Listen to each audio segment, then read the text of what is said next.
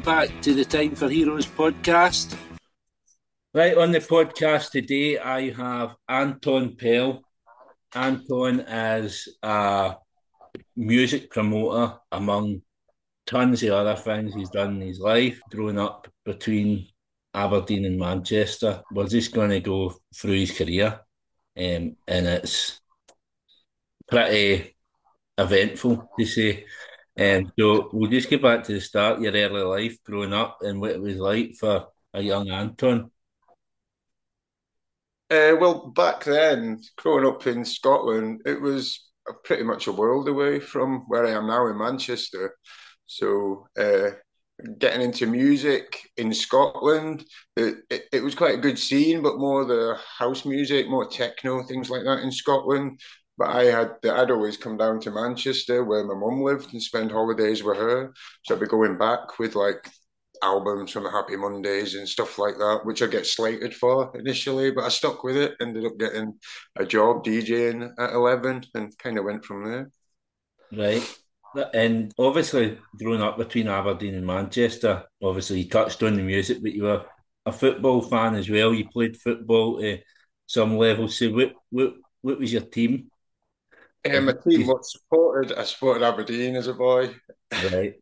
And I still do, obviously, and United, but uh, Aberdeen, especially moving up to Aberdeen, say in 1980, it was impossible not to. My dad was trying to make me a Celtic fan because he's Irish, so he was pushing that onto me. I got my Celtic kits, but growing up in Aberdeen at that time when they dominated pretty much Europe and Scottish football anyway, um, it was impossible not to get swept up with that. So Aberdeen still is stand free. and did you hear from your dad yesterday after the the result? Uh, what I've no, no, no, no. He lives in Australia. I don't hear from him that often. But no, not uh, no. I did watch it though. I watched it myself. We were unlucky first half with a couple of mistakes. Yeah, and uh, and they killed it off at the end. So it's funny that as well. I've got I've got uh, three cousins, three brothers, and um, two of them are Celtic fans, and the other one's an Aberdeen fan. What are you, Celtic? I'm Celtic. Aye. That's aye, right. they were. The. They grew up in Glasgow and they moved down to Nottingham. And when they went to school, obviously people were asking them what team they supported. So two of them said Celtic. That's who they supported. Another one picked Aberdeen because he played the same colour as Nottingham Forest. And he supported them all his life since still he stays in Glasgow and he goes up. He's a season ticket holder for Aberdeen. He's up every week. Yeah, I've seen that a few times going away with Aberdeen on buses. I've gone up myself and gone away games, and there's people that have just picked the Scottish team at random, get involved with the banter and the ultra scene that Aberdeen have with the flags and things like that, and yeah. just travel everywhere with them. No, no connection to the city, just gone like that on a map, like them. you touched on that. You were DJing at school.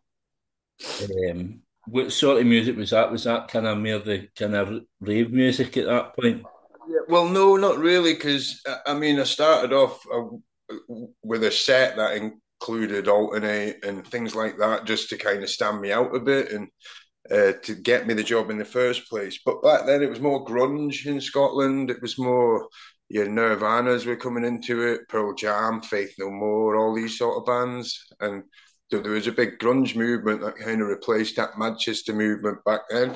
So and that didn't come back round again So I guess Oasis. But at the time, um, it was the grunge really. We had bands, so I'd start DJing, and then there was bands that were doing covers of Nirvana and things like that, and I'd put them on while I'm DJing, and it, it just oh, natural progression. Uh, that was gig promotion. You didn't know it at the time, but I guess that's that's exactly what we do now. The same thing.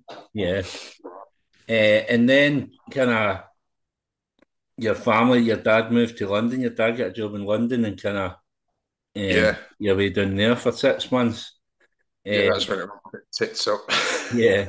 So, is would you say that's when everything kind of changed? How how did you feel kind of moving down there away from all your mates? Yeah, pretty much. It was really tough at the time because I'd got to a position where I was doing a lot. I was playing football, I was in the cadets, I was like a lance corporal in the cadets, captain of my football team, doing all these stuff. I had my subjects planned and it just came out the blue. So within two weeks, I was off down to London to with my dad. So it's only taken away from the family. Going, I was too young to leave education because the Scottish school system is you do four years, you do your GCSEs in four years, your standard grades. Mm-hmm. In England, you do them in five years. So because moving up and down as a kid, I ended up being really young, just turned 15 when I'd done my uh, standard grades. So I had to stay in education when my dad moved to London and put me in an art college in Farnham. Everyone was 18. I, I was a world away from the Scottish village I knew, all these English people, you'll know what I mean. I talk with a funny accent, and that's down south. So that's worse than like there's a north south divide. Manchester in the north of England's cool, but anywhere south of that's not cool. But uh, but yeah, it was just tough, really tough, right? Culture shock. I tried to enjoy it, but I just the work was really hard that I was having to do, and mm-hmm. I just, just missed everything. Just wanted to get home. That's all I wanted to do, get home.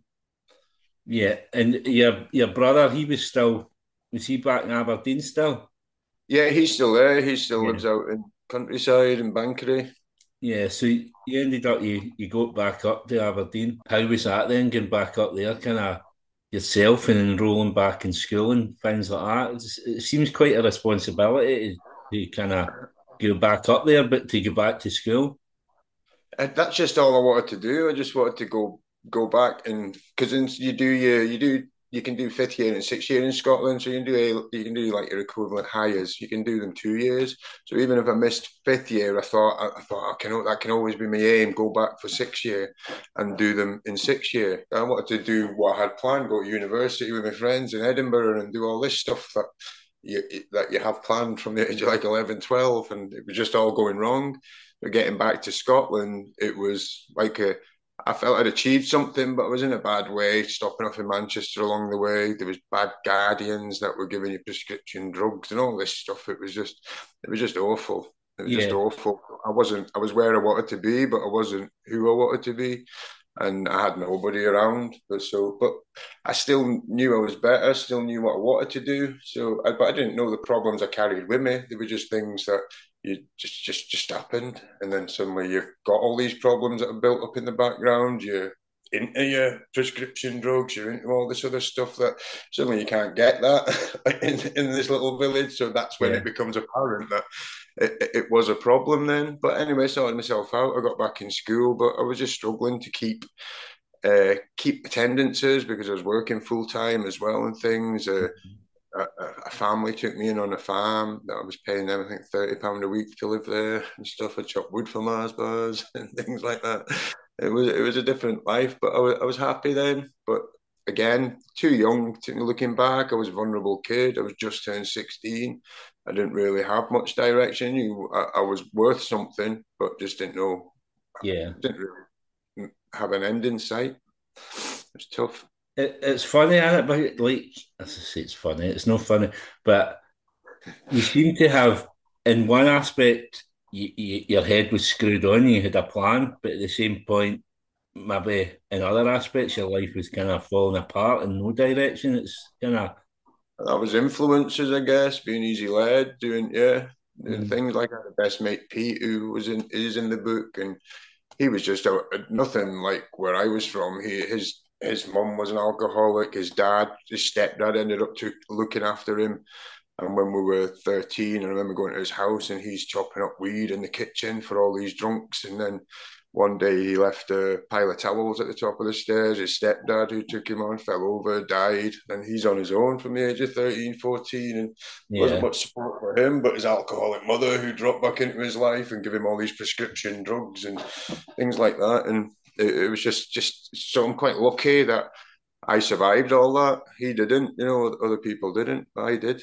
Yeah, obviously you mentioned the family taking you in. Then at some point you were working in a hotel as well, and there's a story about you doing the toilet next to Michael Portillo.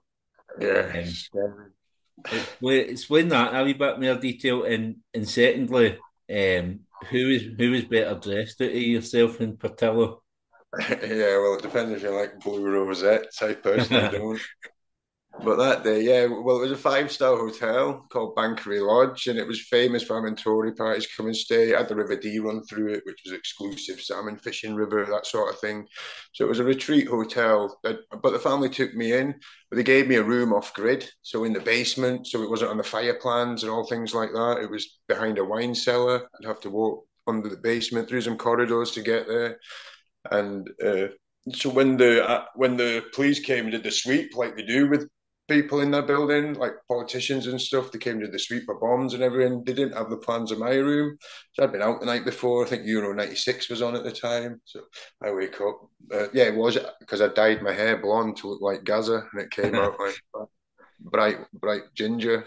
And I remember just getting up in my cartoon boxer shorts, wobbling through the toilet and there he was, stood next to me.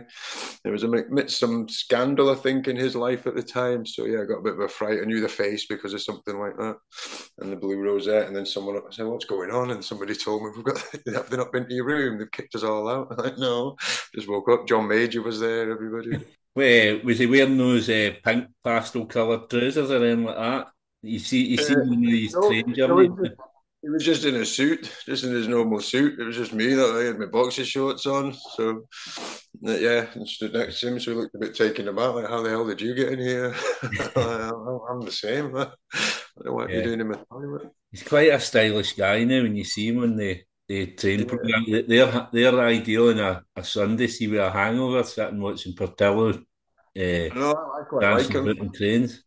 Yeah, I always watch him. Easy watching, isn't it? Yeah obviously later on in the book, you're you're selling you're selling weed and all that from time to time, um, and then you kind of get in touch with some gang, um, yeah. to the point to the point where, according to the Scottish government, um, you're making millions of pounds.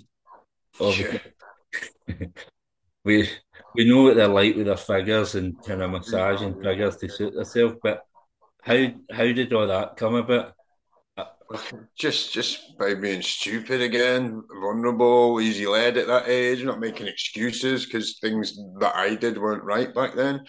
But um, yeah, it was just it was more business than anything. Like, let's make our student loans go a bit further, invest in something. Where can we get this amount from and pay for it? And to get that sort of amount, you've got to jump up the ladder a bit, and then you jump up the ladder. These people are getting made aware of you, and that's it. They see what you can do like that. They want more of it. They put the claws in, and then it's big drops here. Do this, do that. Before you know it, I was getting kidnapped and forced into like big, big stuff, big rounds, and like pallets full, like daily. It was just awful, awful time. It's mental. I mean, I can mind. I mean, I, am I think about the same age as you, maybe a year younger. I, I can mind. I, I was kind of the same. Just I bought a bit of weed here and there, and I can mind some guy giving me like a, a nine bar and saying, "No, just sell that," and it, it freaked me out. Even just yeah. having like a, a nine bar to the point where that's where you started it, and then it got progressively worse.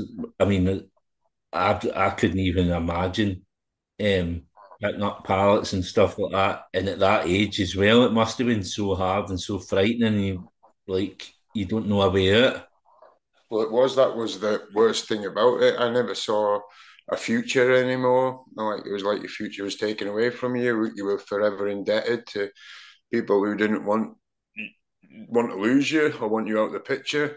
You constantly had that daily pressure of finding untouchable amounts of money and just just constant. When you look back, you see a lot of it was torture. A lot of it was people taking advantage of your vulnerability at that time. But when you are that age, um, you go with it. You, you the terror does take over, and you do anything. You do anything they'll say. You'll say anything to keep people happy. You know what I mean? And you, you, you things kick in that you didn't know you had, and you've just got to yeah. power through it. But there was times, there was many times where I just went out in my car and drove, put my foot down, and thought, right, if I hit this corner and miss it, I'm I'm okay with that. Do you know what I mean? And I'd yeah. make it home, and I go, right, I'm meant to be here. Let's just, let's go again. Let's see what we can do. But there was times when I, I did give up mentally and thought, like, this is it. I don't care anymore. I don't care. It'll mm. kill me. So, I mean, eventually your your family stepped in and kind of took you took you away back down to Manchester at the equation, and then there was a, a court case in which you you kind of testified against him. How how hard was that? Kind of again as a young boy getting up and having to. It's the stigma of what you're doing. That's the hardest thing. Do you know what I mean? Like the grass, or is he what was mm. and like that? But it got to the point where the I didn't see it like that. I thought I, I became I, when everything was relayed back to me. And there's a few police forces involved, and they try terrorizing my family as well, like that. there's no choice then. Do you know what I mean? There's to to protect others going forward, and just to try and move on from it. And the the lies that were coming out and the terror that had been put on me, yeah, I wanted them to feel that back too. I wanted to look them in the eye and give them that back too, and, and get and make them feel as powerless as they made me feel for years. You know, the torture I went through every day, the the beatings, the kidnappings, slicings of my fingers, things like that. Uh, waking up in my bath, you know, pools of blood wrapped in yeah. plastic. Yeah, that's just that. I mean, I, I know you you're as much a victim as anybody else. You know, like you've been exploited as a young boy. You're not really able to know better at that age. And what no. once you do know better, you're kind of there, there seems no way out. So uh, you're a you're a victim in it as well. Yeah, well, that's I see that now. I deal with it in a different way. I see that as somebody else. Like I deal with it in the third person and stuff like that, and things like that. But yeah, it never goes away. But I, I, I look back now and think I was a victim, but I was also involved. You know, and it's hard. I, I do carry a lot of guilt from that period. Mm-hmm. Uh, uh, for, more so for my family and people like that that had to get involved. That was never something I wanted. Uh, it was just forced upon us that had to had to happen that way. And so yeah, that was the hardest thing actually having to go to court, get get through that barrier because it took it took so long. It took a year or two for the to find this gang after they'd gone underground and things like that. So it was pretty tough that that period. And then they came out saying, making up all these lies, and that's when it's I, I, don't care anymore. I don't care anymore. I'm, I'm yeah. giving it back. At that point as well, you you start you had a market still, which you were quite a deal boy right in some of the, the stuff you were selling. The point where you ended up getting raided, your house get raided, and the fun of your or your knockoff gear and stuff like that. Around about the same time, your your your daughter was born, and obviously Pete, your pal that you mentioned, died um, yeah. not long after that, which obviously that must have had an effect as well. Like looking back on that, do you, um, when Pete met your daughter, he was so happy for you, and then it was only a couple of days later yeah. he died. So how did that affect you? Um, it was really tough because he just could not long come back into my life, and Peter had a tough time he kept going, kept going. And at that age, but uh, he'd come over drug addiction. He had a partner who got really bad into heroin. He had a baby who died. So following that, he got into heroin, mourning his baby and stuff. And uh, he was getting clean. He was getting clean, and I bumped into him just going. I was going to get a tattoo one day, and I just heard him singing an Aberdeen song across the road, singing "Stand Free" at me. So I was like, "That's what I'm going to get tattooed on my arm," and I've got it tattooed on my arm from that moment. Uh, but yeah, so it was tough for that reason. It was just things like that that are so quick and happen from the blue. They just don't expect them, so it takes a while to sink in. It took months for autopsies and things like that.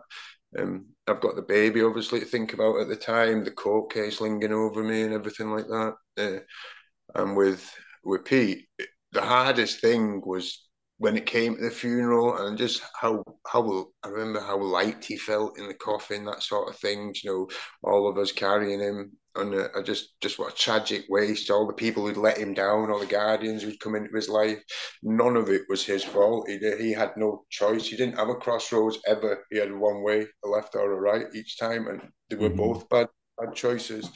So like it's kind of an inspiration to me because I have to, I have to. If one of us is going to do something or go to be better, it, it's on my shoulders now. So I carried yeah. that.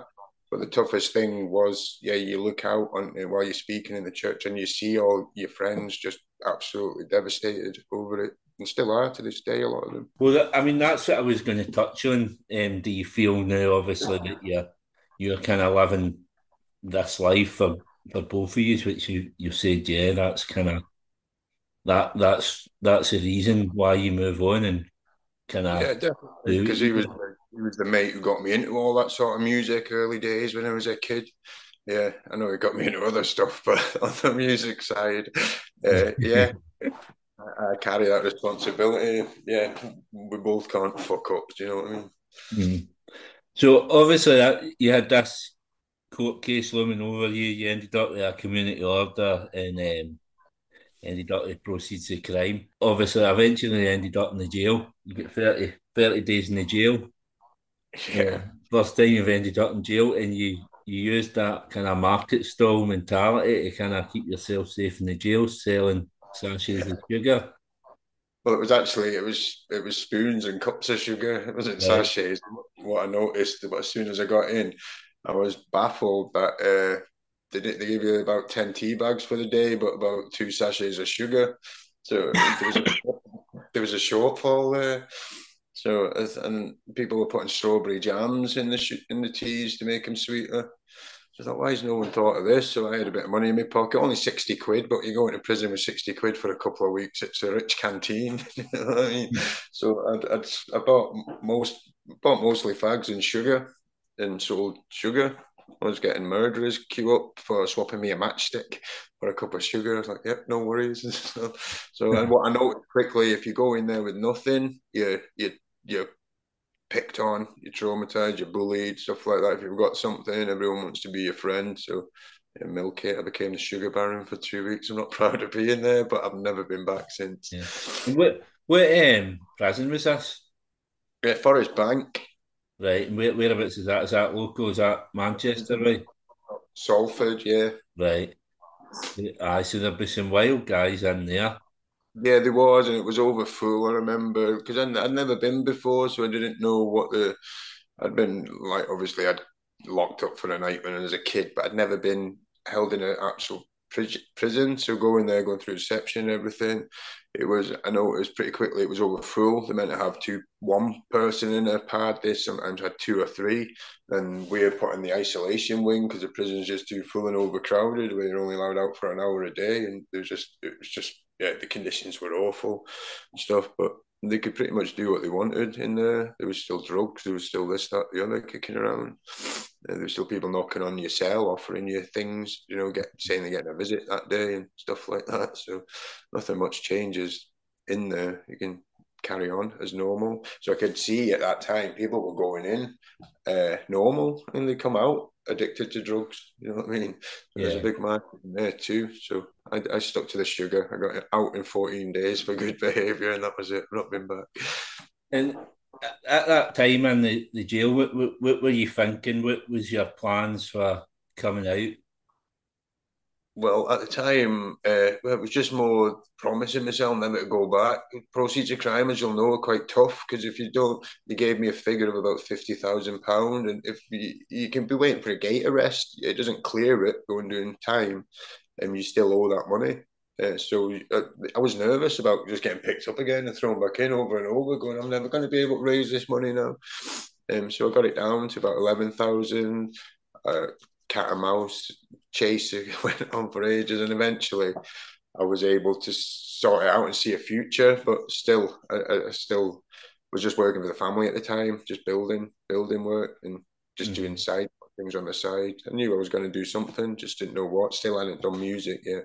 Again, yeah, and that's just kind of obviously you went to Oasis at Heaton Park. Yeah, yeah, yeah. So was it, what was that the last gigs in Britain? Was that right? Yeah, that, that was a it was a couple of weeks before they did the one that they split up. Was it Barcelona? And they split up. I think Paris was it? was it? I think it was Paris. Yeah, yeah. So it was on that tour. So a few weeks before, it was just a bit sad. I remember being really sad at the end. People were trudging away. It, it was wet. It was a dismal day and they churned out the festival hits like they do. They've not been throwing out any new music or anything like that. And you just walked away, and you just you were just on reflection, thinking back to the first time you seen them, and it was like 15 years before, things like that. You know, four, 13, 14 years before. So you knew it was the end, and it was also like the end of your childhood, really. Overspilled, it says that overspilled being an adult. Because that's what they say. I also put that in the book. If you were 15 when Oasis came out, you possibly had the best childhood musically. You had the best of everything from the house music bursting on the mainstream, the underground scenes, the mm. all, all that. You had the grunge, you had the Manchester revival with Oasis and stuff. So yeah, it was a good time, but it was just sad to know know that it was coming to the end. You just knew it was coming to the end. Like, nothing lasts yeah. forever, does it? I, th- I think they were Oasis weren't uh, able to like everything kind of changed early two thousands, didn't it? And they weren't. Uh, I don't think Oasis fit in with the rest of the bands at that period, and that's kind of how they it kind of dragged on the six seven years. Really, it, it they weren't. Uh, it didn't suit them, didn't it? No. Yeah, no, the scene they were in.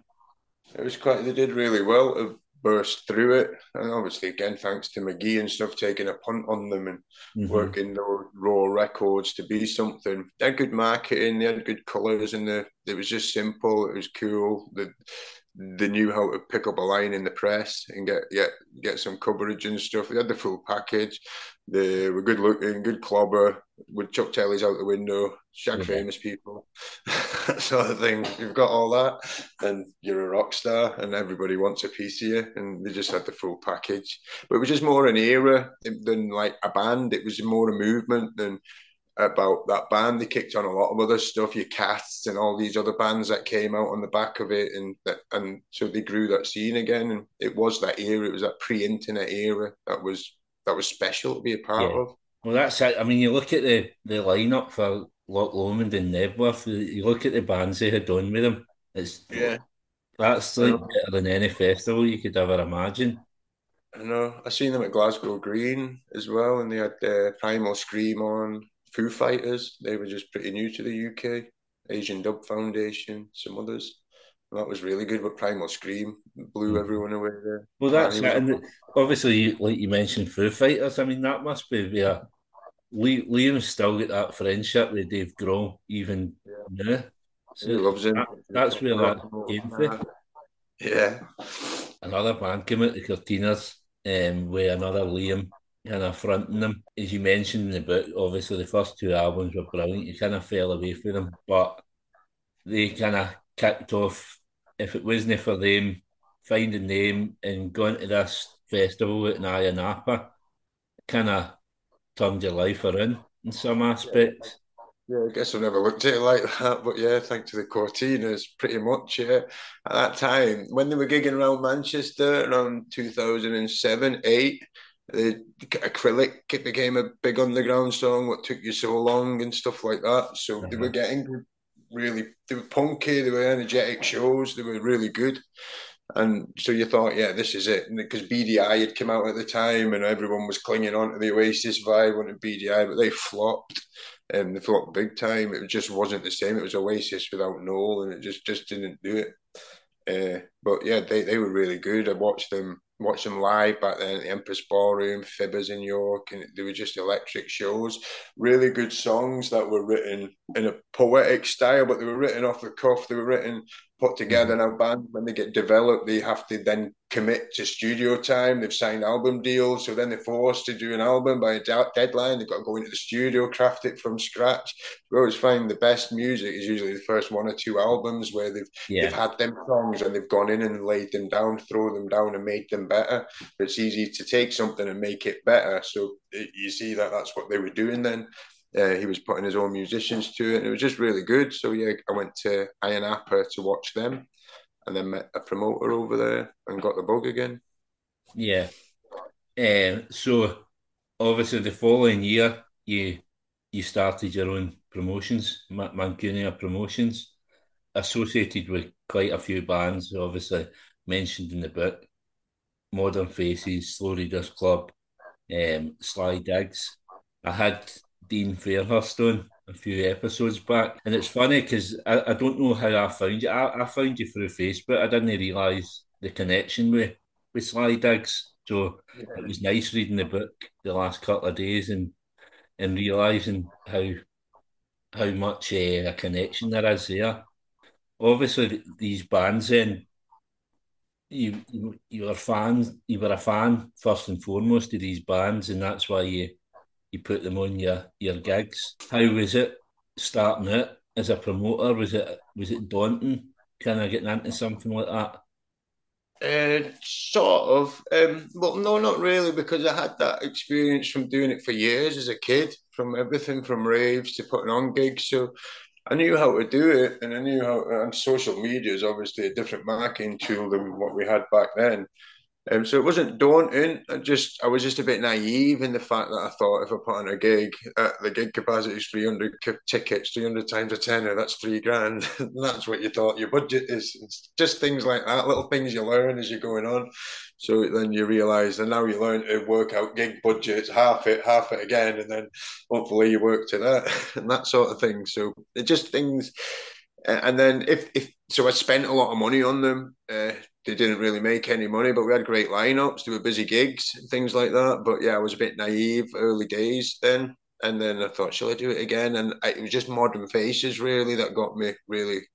I, I dig this band. I thought they were so cool. They were going to be big. It's uh, it's a shame nothing much came from them years later, but a lot of the others did. We went on a cool headline tour. I took them on with Slow Readers Club, so you can see the ones that were really dedicated stuck to it they're still there. Playing stadiums now. Even Dean Fairhurst, I had them on a couple of weeks ago um, at the club in Wigan, and they've gone on. They went. They were playing St Helens Stadium a week later. So it's good to see that from these early meetings when they're just kids starting out to ten years later, they're doing these amazing stuff. It's brilliant just to be that a little piece of the jigsaw in their journey.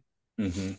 I, I can mind, I can vaguely mind Modern Faces. I, I think around about the same time um, I put on a, a, a couple of gigs in Wishaw where I stay, and I had I think I tried to get Strawberry Ocean Sea, which was the, there was a band the Apple Scruffs and a, another band High Five Alive, both from Glasgow, and they kind of merged together, made this band Strawberry Ocean Sea. I think I had them, but Modern Faces was one of the bands I was looking at around about that time.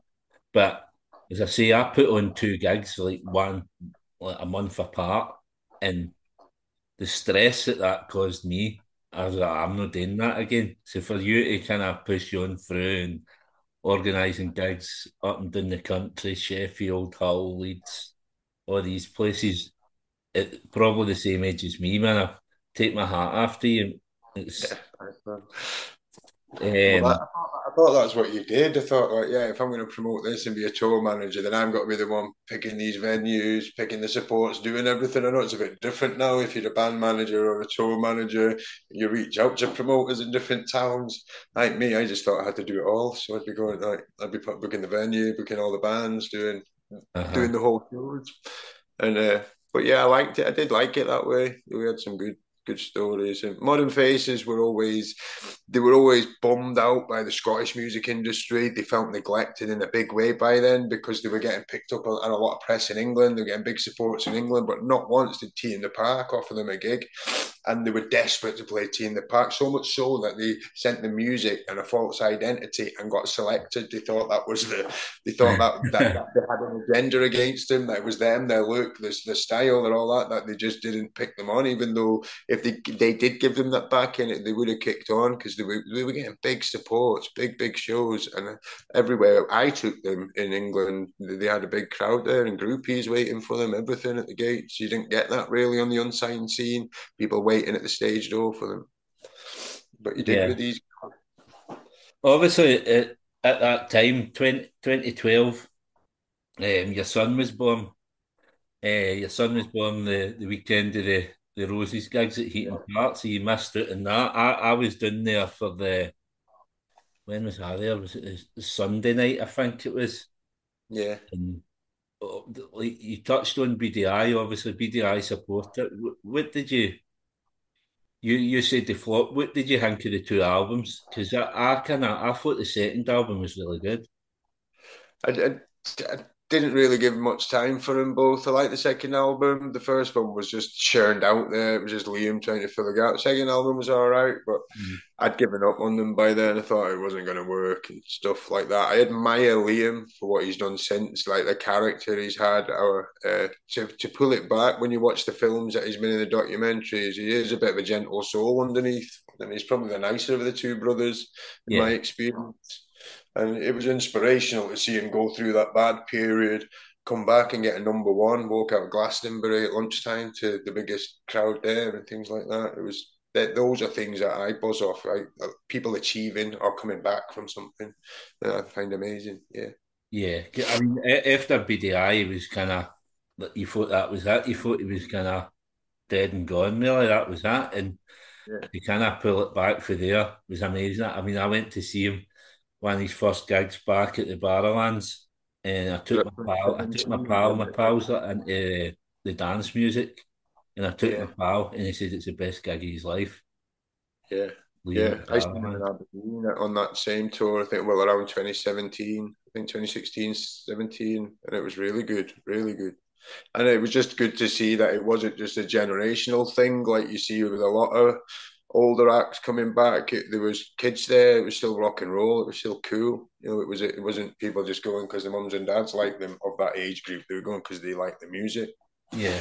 Well, I mean, that's I've seen them twice now at the Hydro as well, and you see all these young kids, and a lot of the young kids they're not even interested in Oasis songs. They, yeah. They're they're buzzing off like Liam's solo stuff. Yeah. It's funny when you look around, you see like you see a crowd of guys at their age and they're just buzzing for these Oasis tunes, and then you look to the other end and you've got kids that aren't interested, they want the new stuff. Yeah, yeah, yeah, and that's what's good. That's what yeah. I mean. Then 2013, you, you got a residency in a, a place Dry Live, uh, where yeah. you able to put on monthly gigs.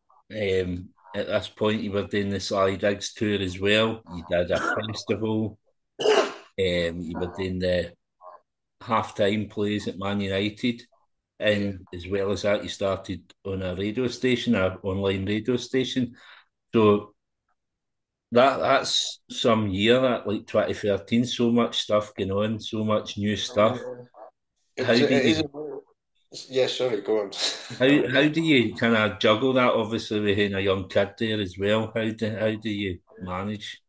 At that time, I was working full time for the family building firm as well. So that was like my getaways, the music. So it wasn't fair on the wife at the time, looking back, because uh, mm-hmm. I just spent every every minute as soon as I got home from work, straight in the garage where they had an office, and just everything. Twitter was the one back then that connected you with a lot of things. Twitter was huge for that. Um, I didn't find it that I was I, I, I, like doing stuff. I like being busy. I like being active and doing stuff. So I didn't find I was taking on too much. Sometimes you would, or you'd feel the guilt if something went wrong, or you spread yourself too thin.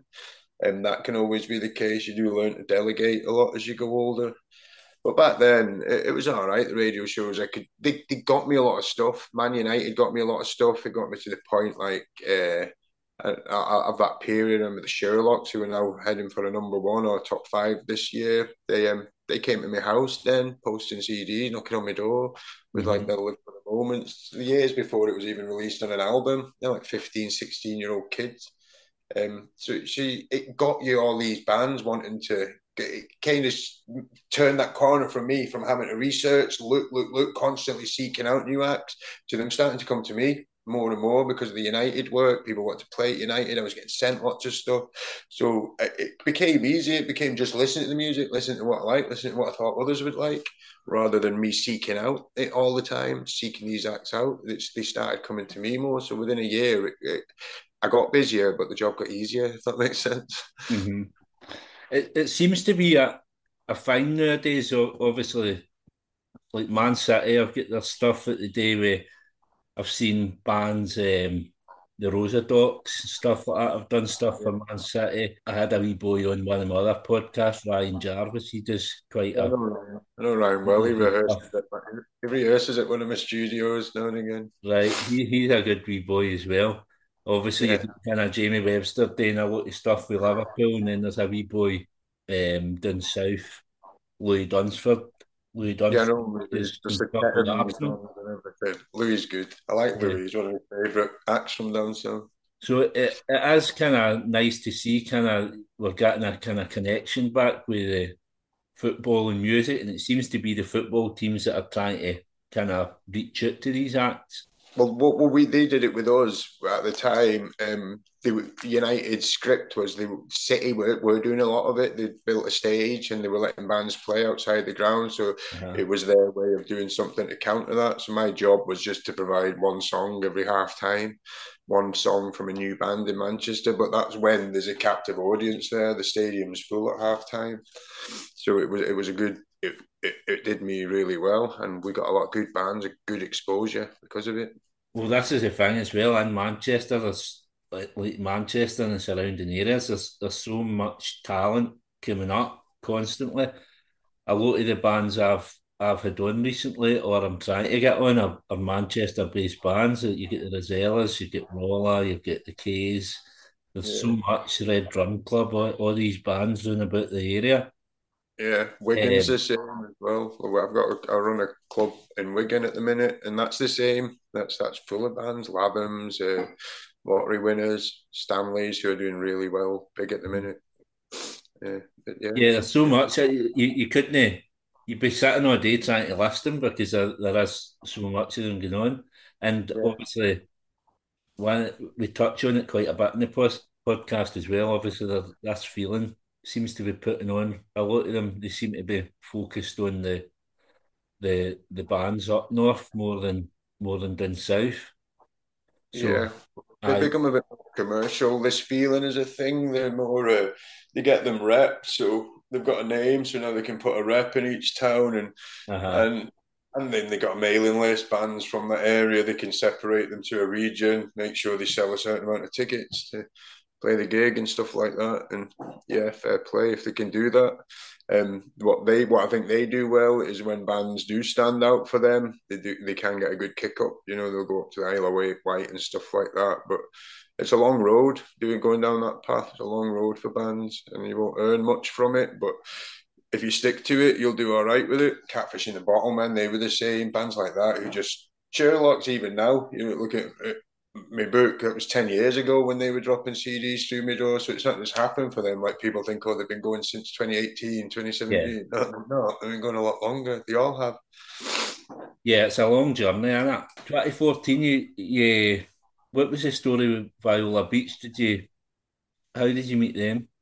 Did um, it was through a production company called Sugar House. I was doing putting a lot of their new bands on there from Chorley I think. Yeah, Chorley and they're really good with new music and a producer.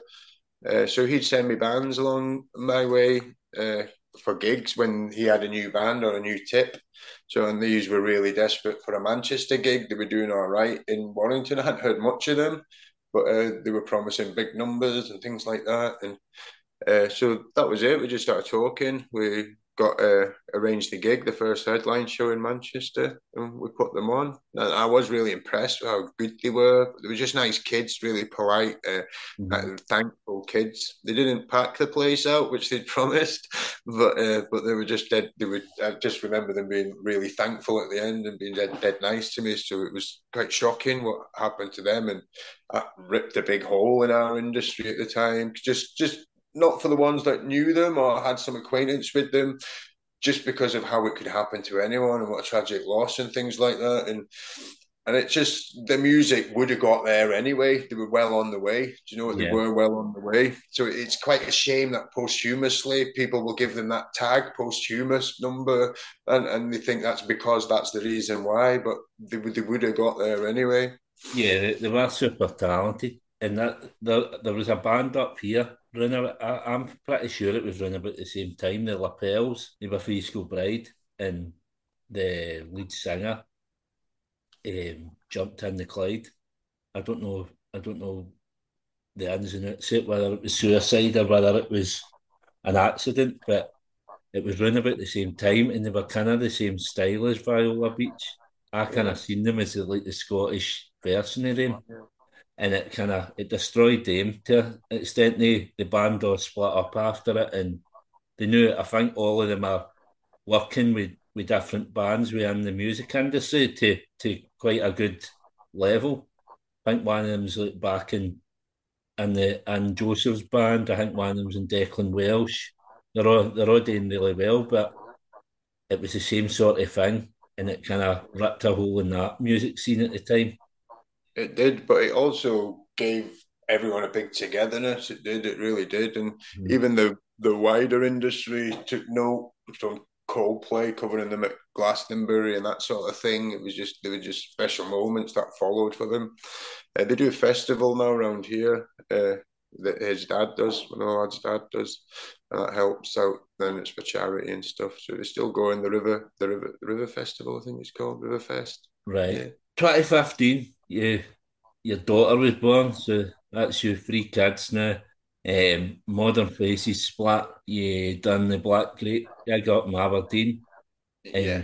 also that year, you became co-owner of the live room. Um, yeah. So, firstly, what was it like setting up the, the Black Grape the Black Grape stuff, and how how easy or how hard was it dealing with Shaun Ryder and Kermit? It was it was Shaun Ryder was a breeze. I've done stuff with Shaun over the time. Shaun's pretty easy. It's just that you get surprised by his rider sometimes when he's to teetotal, but that just means he doesn't do drugs anymore. but I still have a Guinness and a Jameson's. Um, so that, that was it was Kermit was sound. It was just the it was just on that gig. I did it with a promoter called Alan came about and he knew I was from Aberdeen and said he's from Shetland. He said, I'll do Shetland, you do Aberdeen and we'll come together on this.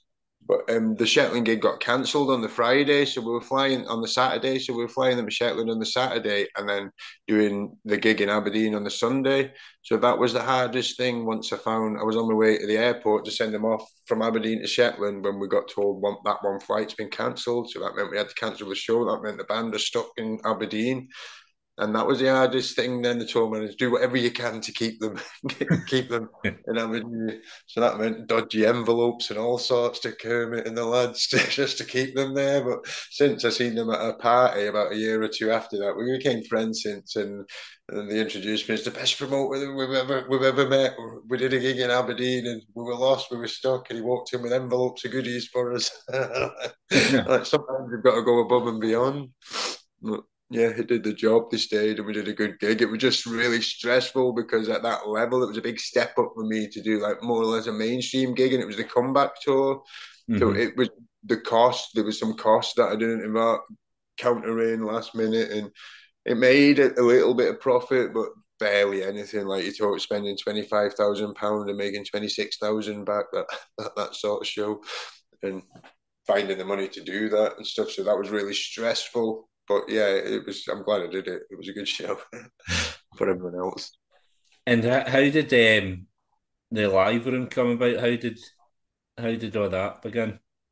It was because I was still I was moved up to Scotland and I was still doing the odd gig in Manchester. So just looking for new venues. This venue opened and um, they were looking for people to come in and do live stuff, get it open earlier because it was a nightclub.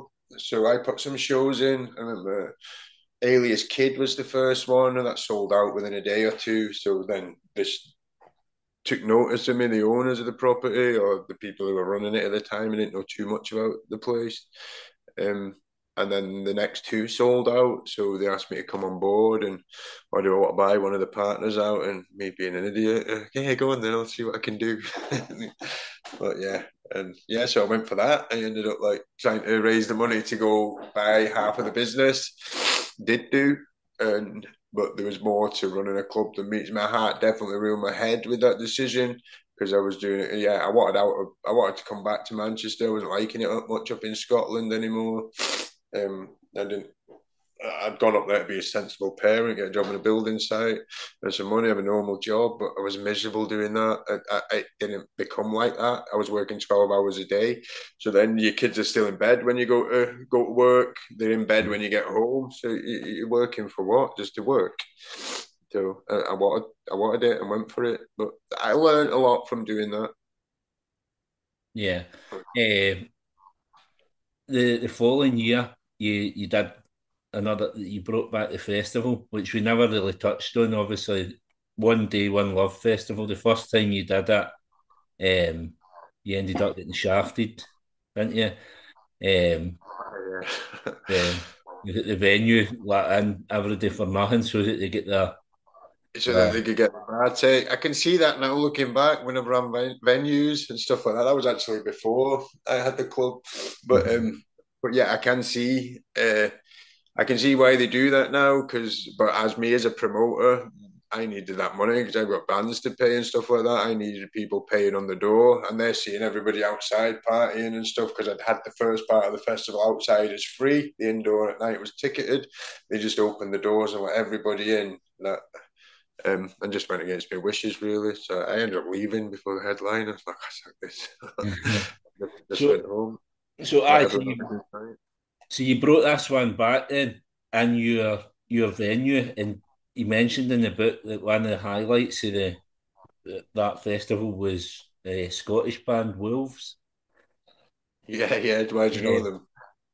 Is this they, they were from Dunfermline, weren't they? Yeah, yeah, the Wolf Pack. Did, did they have at this point? Did they have the two the two twins in the band? Yeah, yeah, yeah. They're still yeah. going. I'm friends with all, all of them guys. They, yeah. they, were, they were just bonkers because they turned up. They didn't turn up late. They turned up before any Manchester band, and they drove down from Dunfermline.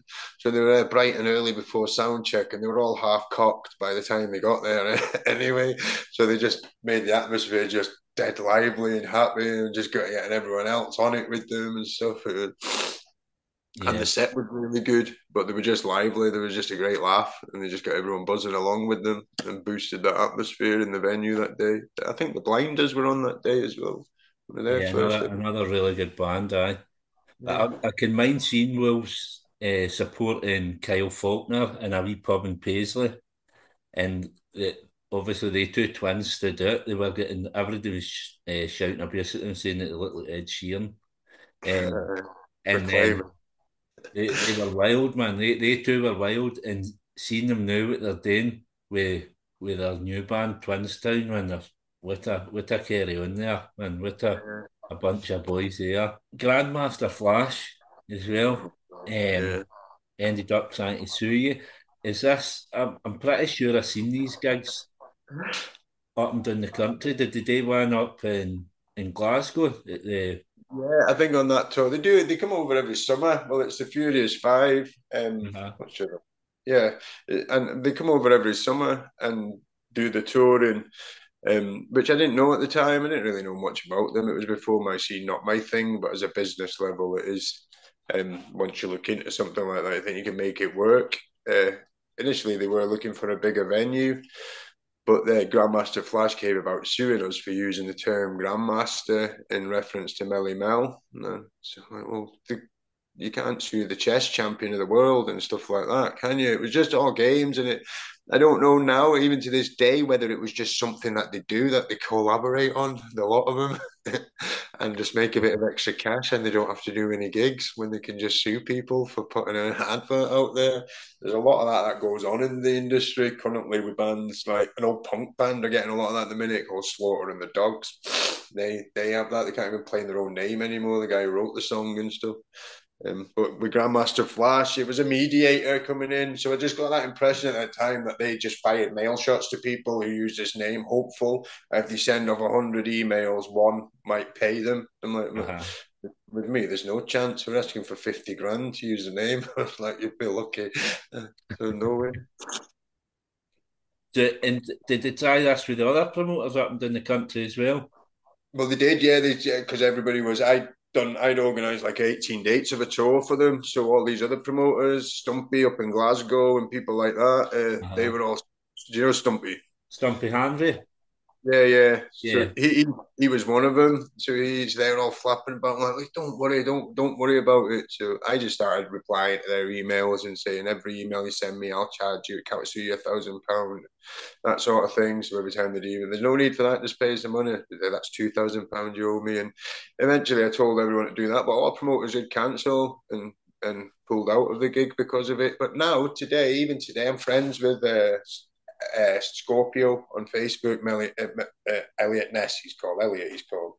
But um, I'm friends with him on Facebook, and I see him putting his gigs up from this weekend, and he's there with Grandmaster Flash, all touring again now. So think, was it a big fiddle all along? Was it a big fucking fiddle? Because we're meant to be rivals and not getting on anymore. That was the whole point. So when right. Furious Five were touring without him, Grandmaster Flash was suing all the people at Furious Five.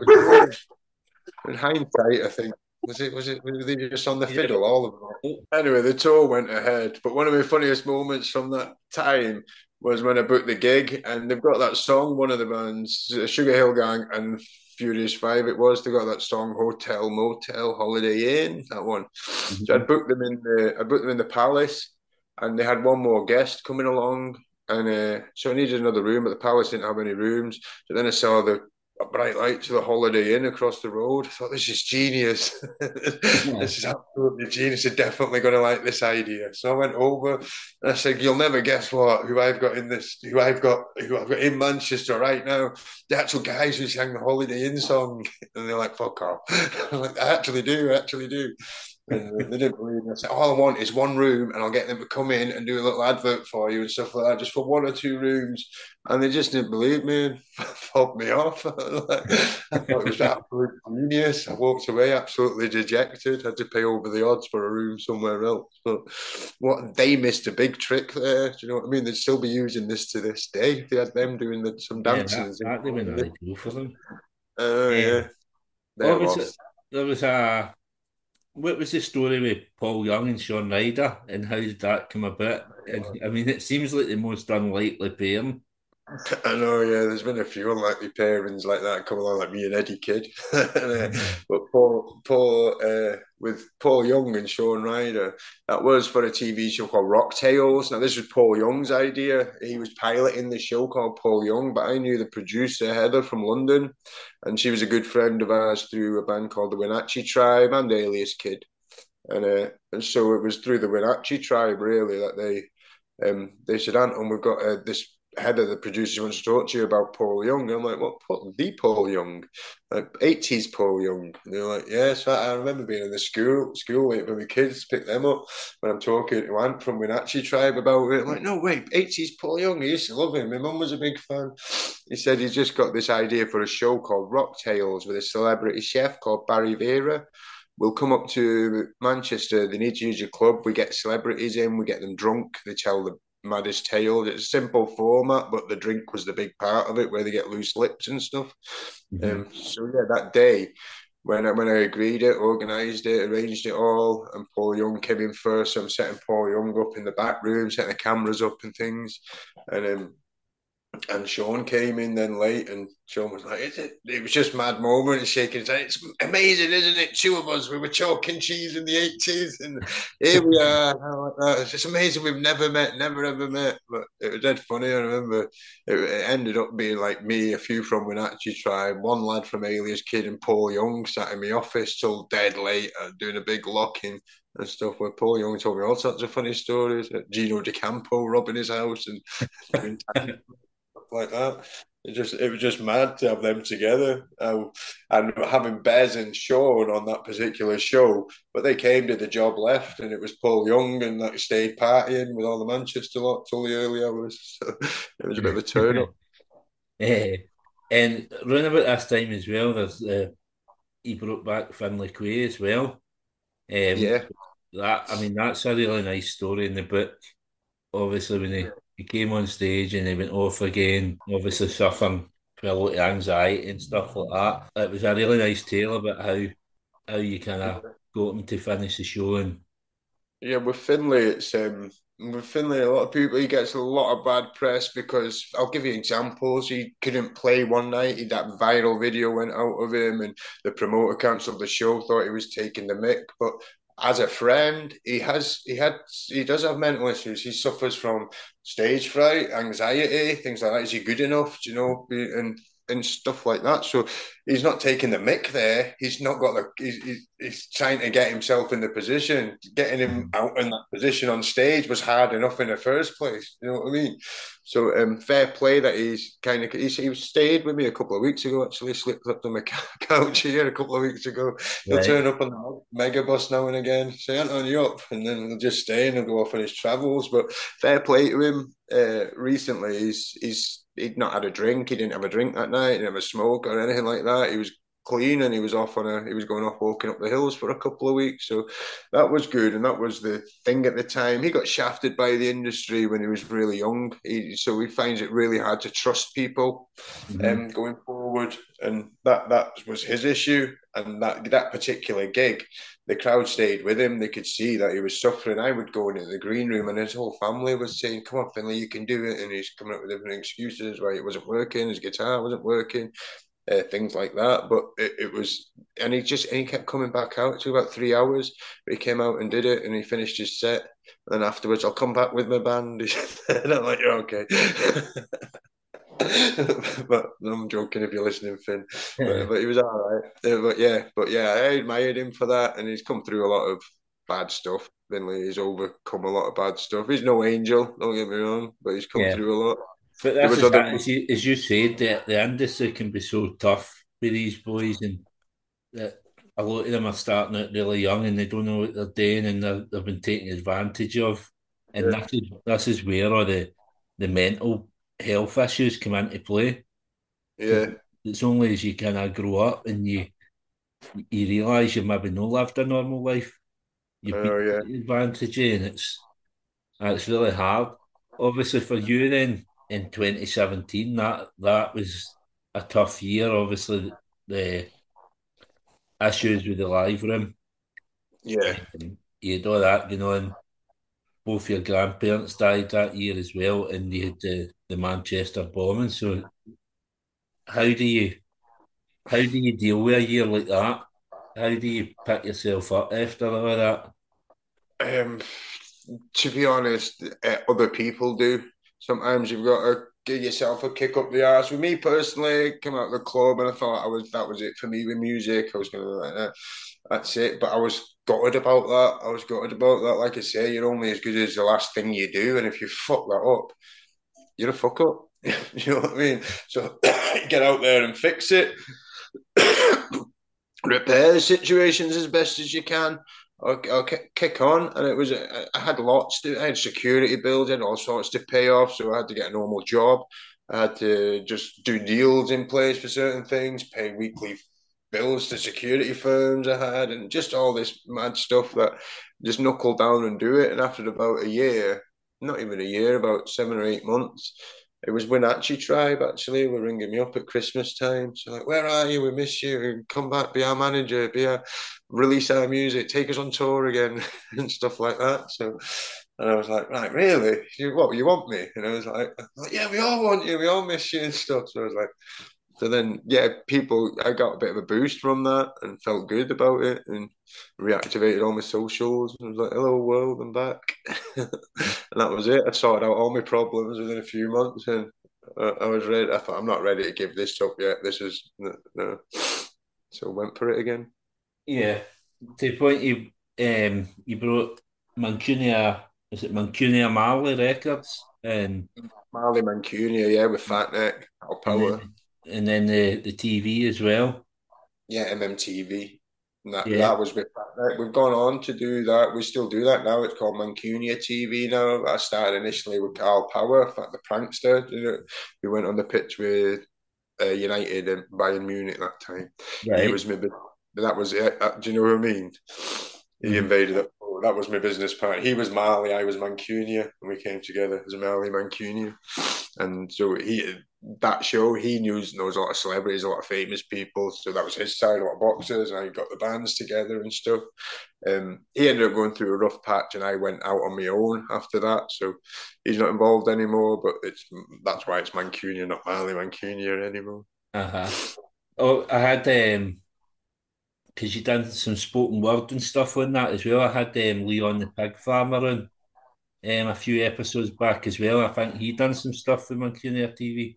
Yeah, Jack. Yeah, he was my resident poet, so I got him involved. Uh, just so because it used to be me just finding all these people, so having someone who's good, known on the circuit that can see the best talent out there and get them along as well. So that was his role. He'd have a he'd talk and get somebody a poet from the area in.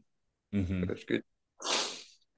Um, around about this time as well, obviously that's like 2018. Then COVID kind of appears. So how how did that affect um your work as promoter and stuff like that? Um, it's quite hit and miss this one because what, what, was the, the social aspect was the hardest thing for people in our community. If that's what you're used to every week, going to shows and going out and seeing people, and or you, a lot of people in the music industry do go to these gigs. They they've not got they, a lot of them are single, a lot of them don't, and they that's that's what it's about. It's a it's a community aspect going to shows.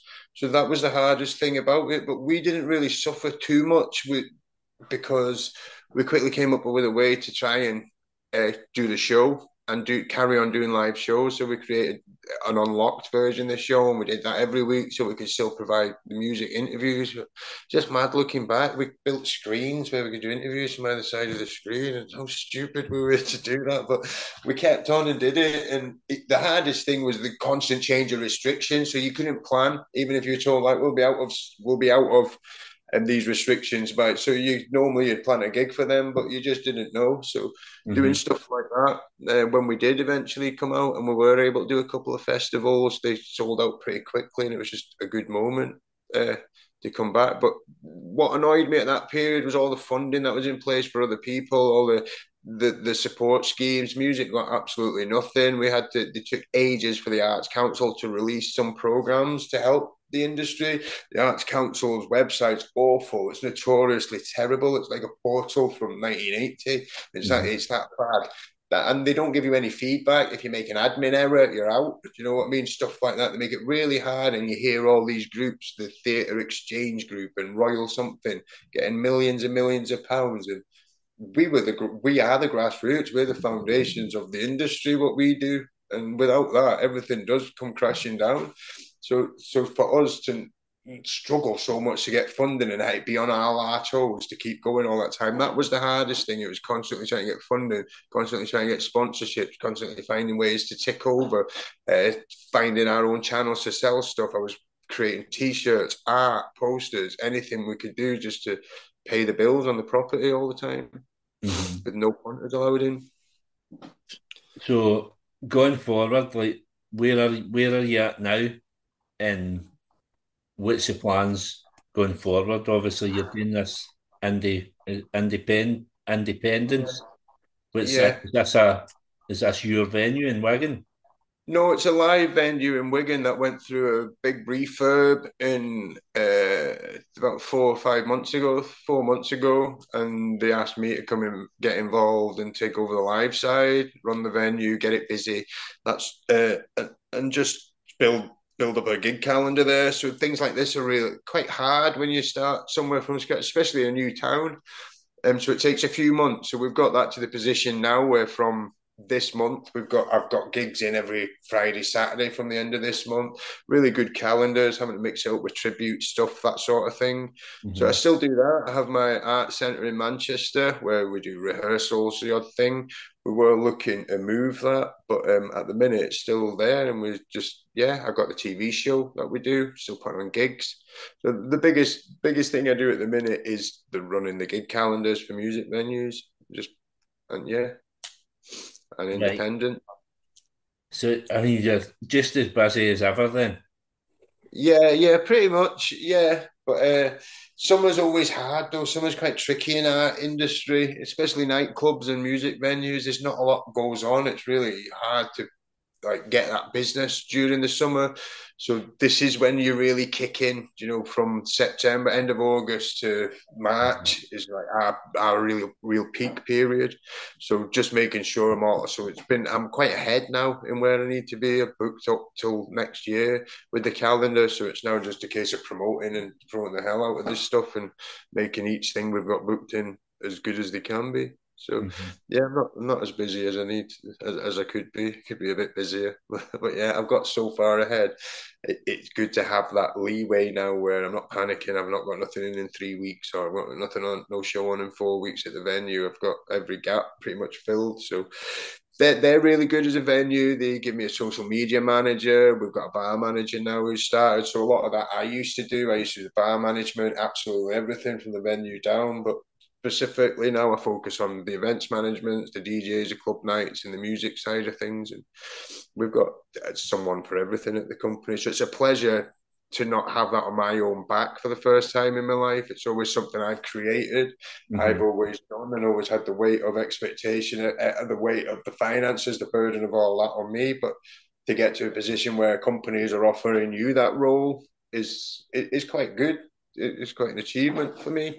I've just got to prove it, and it's hard to get results instantly in that sort of industry. You have to you have to have people who trust your process. It's just like a football club. You strip out the dead wood, you build from the bottom, and everything can be replaced to be something better, and that takes time. So yeah. as you the first few months, you'll do gigs. Some might work, some might not. So you just get to a point where you repeat the ones that do every few months, while still making sure they can subsidise you to do the grassroots stuff and give other people an opportunity, so you can keep that cycle going and and keep seeing who's going to do well, who's going to do well, and help them get get a kick up. Mm-hmm. I think that's us. Then I think I think we've touched on everything. Obviously, the podcast called Time for Heroes. I don't I don't think I mentioned to you, but hopefully you've listened to some of the episodes. But what I asked for is um, my guest to pick four heroes to come for dinner. Um, four heroes to come for dinner. Why why you've picked them and what would you cook them? Uh, Eric Cantona maybe one. I bet you Ryan Jarvis said that as well. uh, I don't know. I've, I don't. I didn't have him on this podcast. To be fair, I had him on a, a different one before I started this, but uh, he would have picked him anyway. Kind of uh, Liam Gallagher, only because he'd be funny. Uh, I've met Shaun and Bez, so I wouldn't have them on. Uh, John Lennon, Jimi Hendrix, yeah. Right. Uh, I'll probably cook him pasta because that's all I'm good at. Spaghetti bolognese. I'm a bit, a bit Italian, so an Italian man can cook a spaghetti. Yeah, can't Cantona and I and Liam Gallagher together. Obviously, they've done that video together. Um, well, that's it. You can see they've got a bit of banter already, so they'd have a bit of a laugh together, and they'd have a, you'd have a bit of football banter with them on the yeah. stage, and they both wouldn't give a fuck. yeah, and, and then I mean that's even I mean, you get Liam Gallagher with John Lennon, so he's probably not even going to bother with Cantona. If John Lennon's there, he's just going to be pestering him all night. Yeah, John Lennon could just play his tunes in the corner. Mm. It's been an absolute pleasure having you on the day. Before we go, obviously, if people want to get in touch with you, um, where can they get in touch with you? They can. I'm only joking. Uh, I'm on Facebook. I'm quite private on there though, but I've got the socials. Uh, Mancunia Art Centre, Mancunia Art Centre on Instagram. Uh, obviously, me on Facebook, Anton Pell.